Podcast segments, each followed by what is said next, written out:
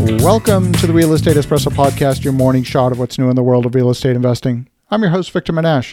This is the weekend edition, and we've got a very special show for you today. We're talking all about gold and precious metals. We have a great guest. He's all the way from Austin, Texas. He's the owner of American Gold Exchange. Welcome to the show, Dana Samuelson. Thank you, Victor. It's wonderful to be with you. Dana, we've got to know each other over the last several years, and my goodness, we are in turbulent times, unprecedented times.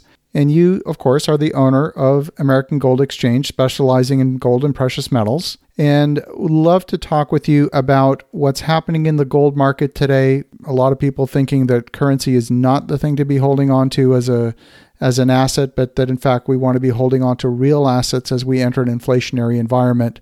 What's your perspective? Well, I've been in that camp for a long time.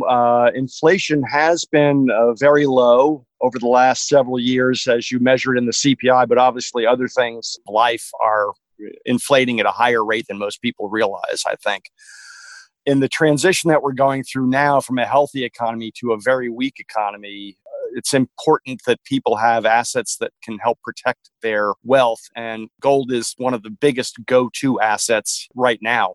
And that will continue to be so as this economy unfolds due to the virus and specifically the money printing that is occurring at this point. One of the things we've started to look at, in particular myself and some of our own team have started to look at over the last several weeks is, and I've held gold and precious metals for many years, but one of the things that I'm seeing is that many of the dealers that would deal in precious metals and in bullion simply have no stock. They have zero inventory today.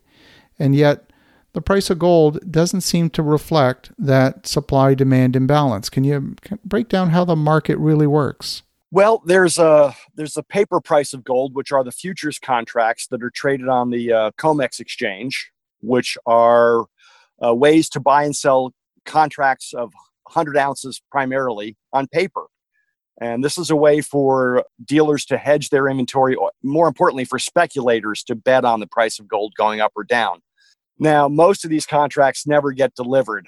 If you buy one, most of them are cleared by selling, or vice versa. If you're speculating on the price going down and you sell one and the price drops, you buy back. That's a way to trade on paper. But the physical market is much different. We've seen a bit of a disconnect over the last couple of weeks between what the paper price of the gold is on the computer versus what the actual physical price is on the street, because we've had a very big wave of demand come through the marketplace. When the stock market started to fall about March 10th in earnest, there were many, many investors who were timing the market. And when the market showed real vulnerability, there was a rush to buy physical product. And that overwhelmed supplies, which pushed premiums up. And we got to a point where we become hand to mouth for supplies, for what's available, and premiums have risen as a result. Some dealers have no stock.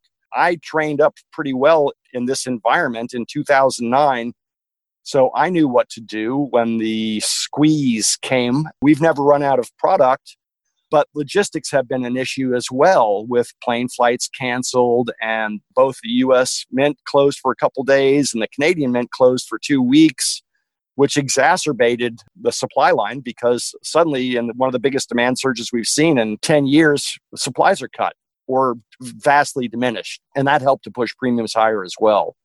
They're starting to recede back down a bit, but they're still abnormally high. So it's been a very challenging, exciting, but challenging time over the last 5-6 weeks. One of the most dynamic environments I've ever seen in my 40-year career. So you touched on the premium. So let's say, for example, that you want to buy a 1 ounce coin, whether it's an Eagle or a Canadian Maple Leaf or a Krugerrand, it doesn't matter. There's the bullion price. There's the value of that coin just based on its sheer bullion value. But then there's a premium on the coin itself. Break that down. Where does that premium go? Who gets it? And so on. Certainly. It's a labor-intensive business to make an ounce of gold, to make the blank, to strike it with dyes. The two top mints in the world are the U.S. Mint and the Royal Canadian Mint. Typically, when they make these 1 ounce bullion pieces, they charge a premium of about 2% on Maple Leafs and a little over 3% on Gold Eagles to dealers like myself. And then we, in turn, mark them up 1 or 2%. So the net price to the public is 3 to 4 or 4 to 5% over the spot price. And when the demand squeeze came, there weren't enough of these to go around. So the bid rose. What dealers were willing to pay increased because the public wanted physical precious metals. And we've seen premiums on the bid side rise from spot to 1%, which is the normal bid for Gold Eagles and Maple Leafs, to 5 and 6%. So the premiums that the dealers would pay to buy material have doubled and tripled over what the normal ask is for these. So the price to the retail public has gone from 3 and 4% up to 8 and 9% over the spot price.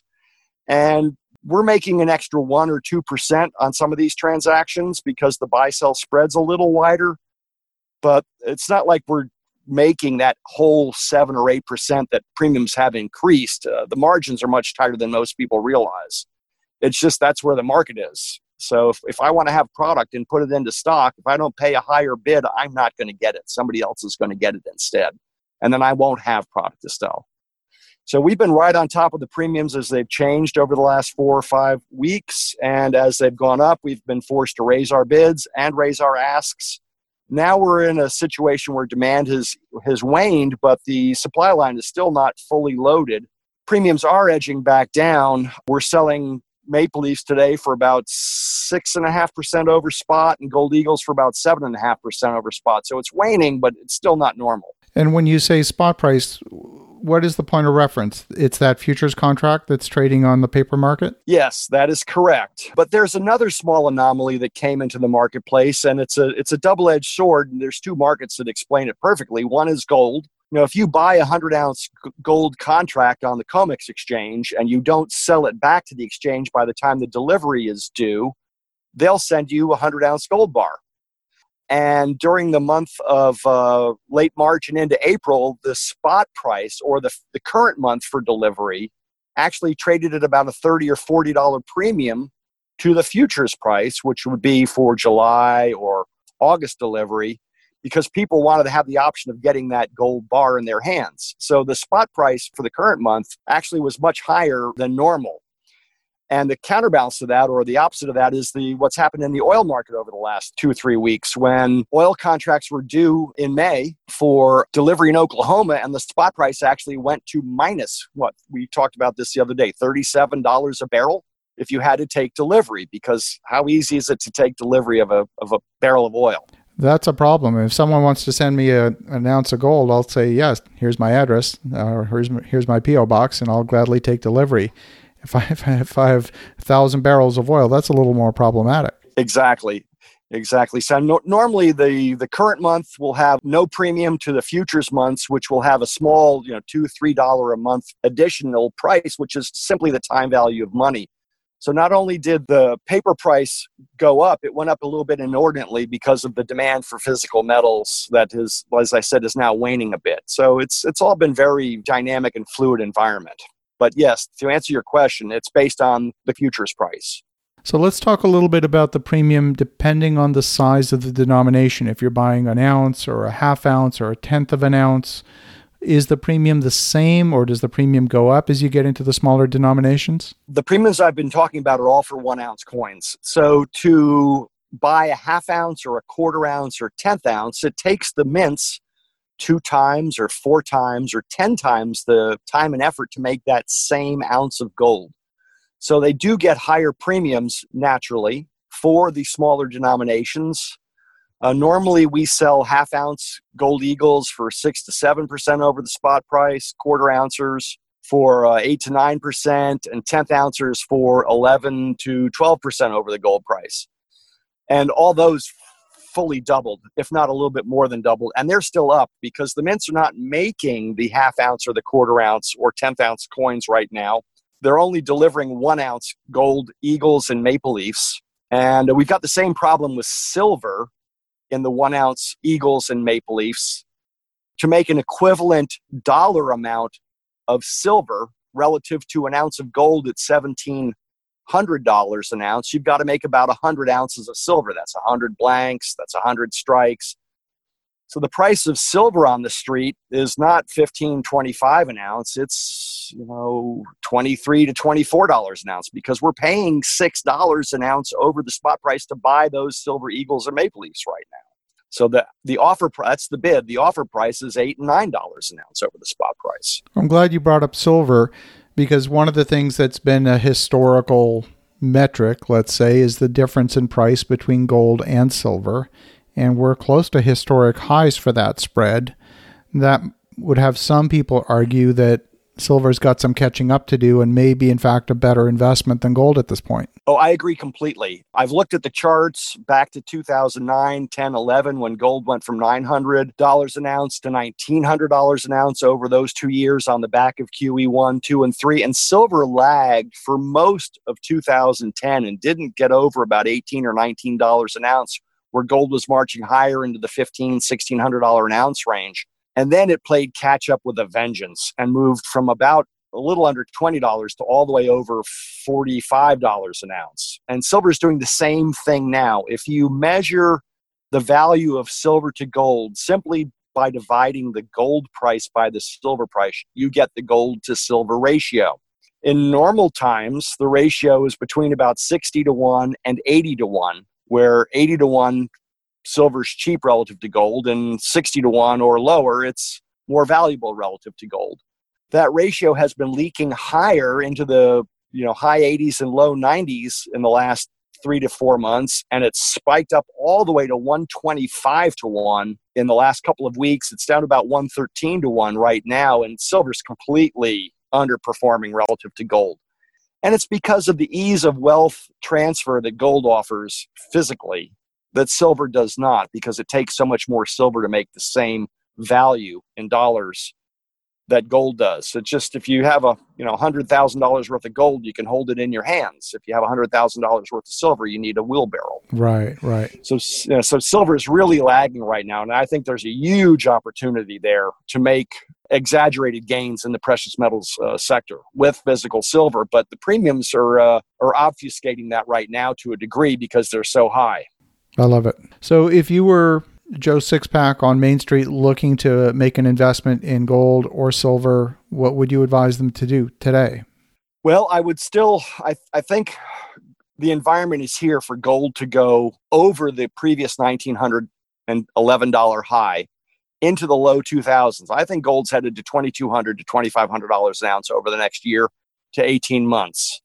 Bank of America recently came out and upgraded their forecast from $2,000 to $3,000 an ounce in the next 2 years, simply because of the zero interest rates. And gold thrives in a low interest or negative interest rate environment because it does not pay a dividend, and it's much easier to compete.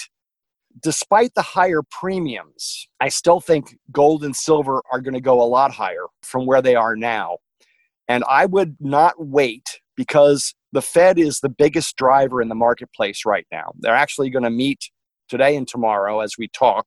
And if they announce additional QE or even negative interest rates, which I don't think is likely at this point in time, gold will pop. And that's exactly what it did in 2009 and 10. Every time they announced a QE, gold went up, $40, $50, $60 an ounce right on the announcement. So I think the metals are going higher, and it's actually worth paying the higher premiums right now to get physical metal. But I would be looking for what I could get at the best value. If there's many of options, there's Maple Leafs, there's Philharmonics, there are Kangaroos, there are 1 ounce bars. So you may not have your first choice right now, but your best choice is to get anything you can at the lowest premium possible right now. That's what I see in the marketplace, because I think the metals are definitely going higher. So as you look at the marketplace, would you say it's behaving like a market should, or are there all kinds of inefficiencies in the market simply based on transportation issues, based on supply-demand imbalance? Is there opportunity for arbitrage here, for example? Well, there's definitely inefficiencies right now for the exact reasons you just mentioned. Demand and supply lines, and even logistics. There's not a lot of arbitrage opportunities except playing the ratios between gold and silver. Even platinum looks like it's dirt cheap to me, but it's more of an industrial metal at around $800 an ounce and trading at a oh my God, a $900 discount to gold. I've never seen such a discount for platinum, but it's more industrial related. I really like to play the gold to silver ratio right now, focusing on silver instead of gold. And I like to play the platinum to gold ratio too, but that's a bit more of a longer play. The biggest commercial use for platinum, if I remember correctly, is in catalytic converters and automobiles, correct? That's correct. So I think the platinum price is liable to stay weak for the foreseeable future because demand for autos is going to fall with this weakened economy. But still, it's cheap relative to gold. And at some point in time, gold is going to drag silver higher and platinum higher with it because the spread will just be too wide. And I think gold is clearly leading and will continue to lead. So if I were an investor today, I would probably put about 40% of my dry powder into gold and 60% of my dry powder into silver. I might spend about half of what I had, or maybe a little bit more than what I had totally to invest now. And then I'd look to buy again in the next month or so, hoping the premiums might be down. But as I said, the Fed's a wild card, and any new developments that they come out with as far as adding additional spending or the U.S. Congress spending more money will help to buoy the gold price higher. I mean, our deficit was $22 trillion in the U.S. a year ago. It was supposed to be $23 trillion or $24 trillion at the end of this year. And it's going to be $27 trillion now because we've got $3 trillion of additional spending on top of the natural $1 trillion deficit we're going to have. This is all good for gold. Well, 27, and they're not done. I don't think they're done with any form of fiscal stimulus. They're going to have to continue to do more as this economic crisis unfolds. Oh, you're exactly correct. This isn't a one and done. This is a two or a three-step process, and they're going to do as much as they can to fill the gap that the economy is not filling right now with spending, so that we have as little of a disruption as possible. But it's almost like they have the wrong wrench for the tool that's necessary right now. I'm not sure throwing a lot of money at this situation is actually going to alleviate the problem, but the debt will remain. You know, every time we do this, the debt never gets paid down. Right, right. So that leads to your point about inflation coming, and I think you're right, completely right about that. Right. Now, where we've been able to export the inflation, or we've been able, okay, so let's talk a little bit about inflation, because inflation for many people was simply looking at the measure of the consumer price index, when in fact that's just the symptom of the inflation. The actual inflation that's happening is the inflation of the money supply, which we've been able to hide historically by sending the money overseas. So Saudi Arabia, China, take all of those U.S. dollars and go and buy treasury bills with them. So that money disappears, and they're buying essentially the U.S. government debt. It hasn't come back into the money supply back here in North America.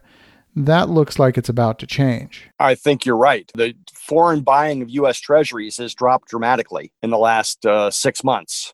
And that's been one of the prime reasons we've been able to enjoy the deficits we've had over the last 10 years without commensurate inflation. And when that chicken comes home to roost, as my old friend Doug Casey likes to say, it's going to be pretty ugly. And I think you're right. We're at the start of that transition now. Your analysis is spot on. I love it.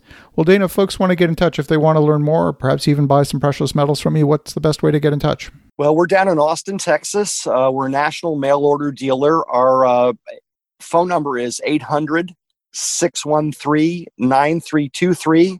Or if you want to send an email, simply send it to info@amergold.com.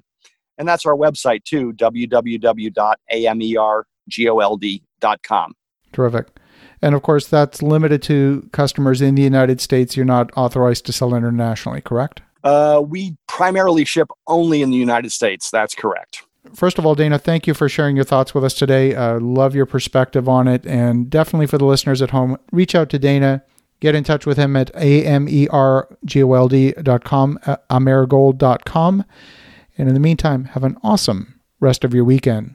Go make some great things happen. I'll talk to you again tomorrow.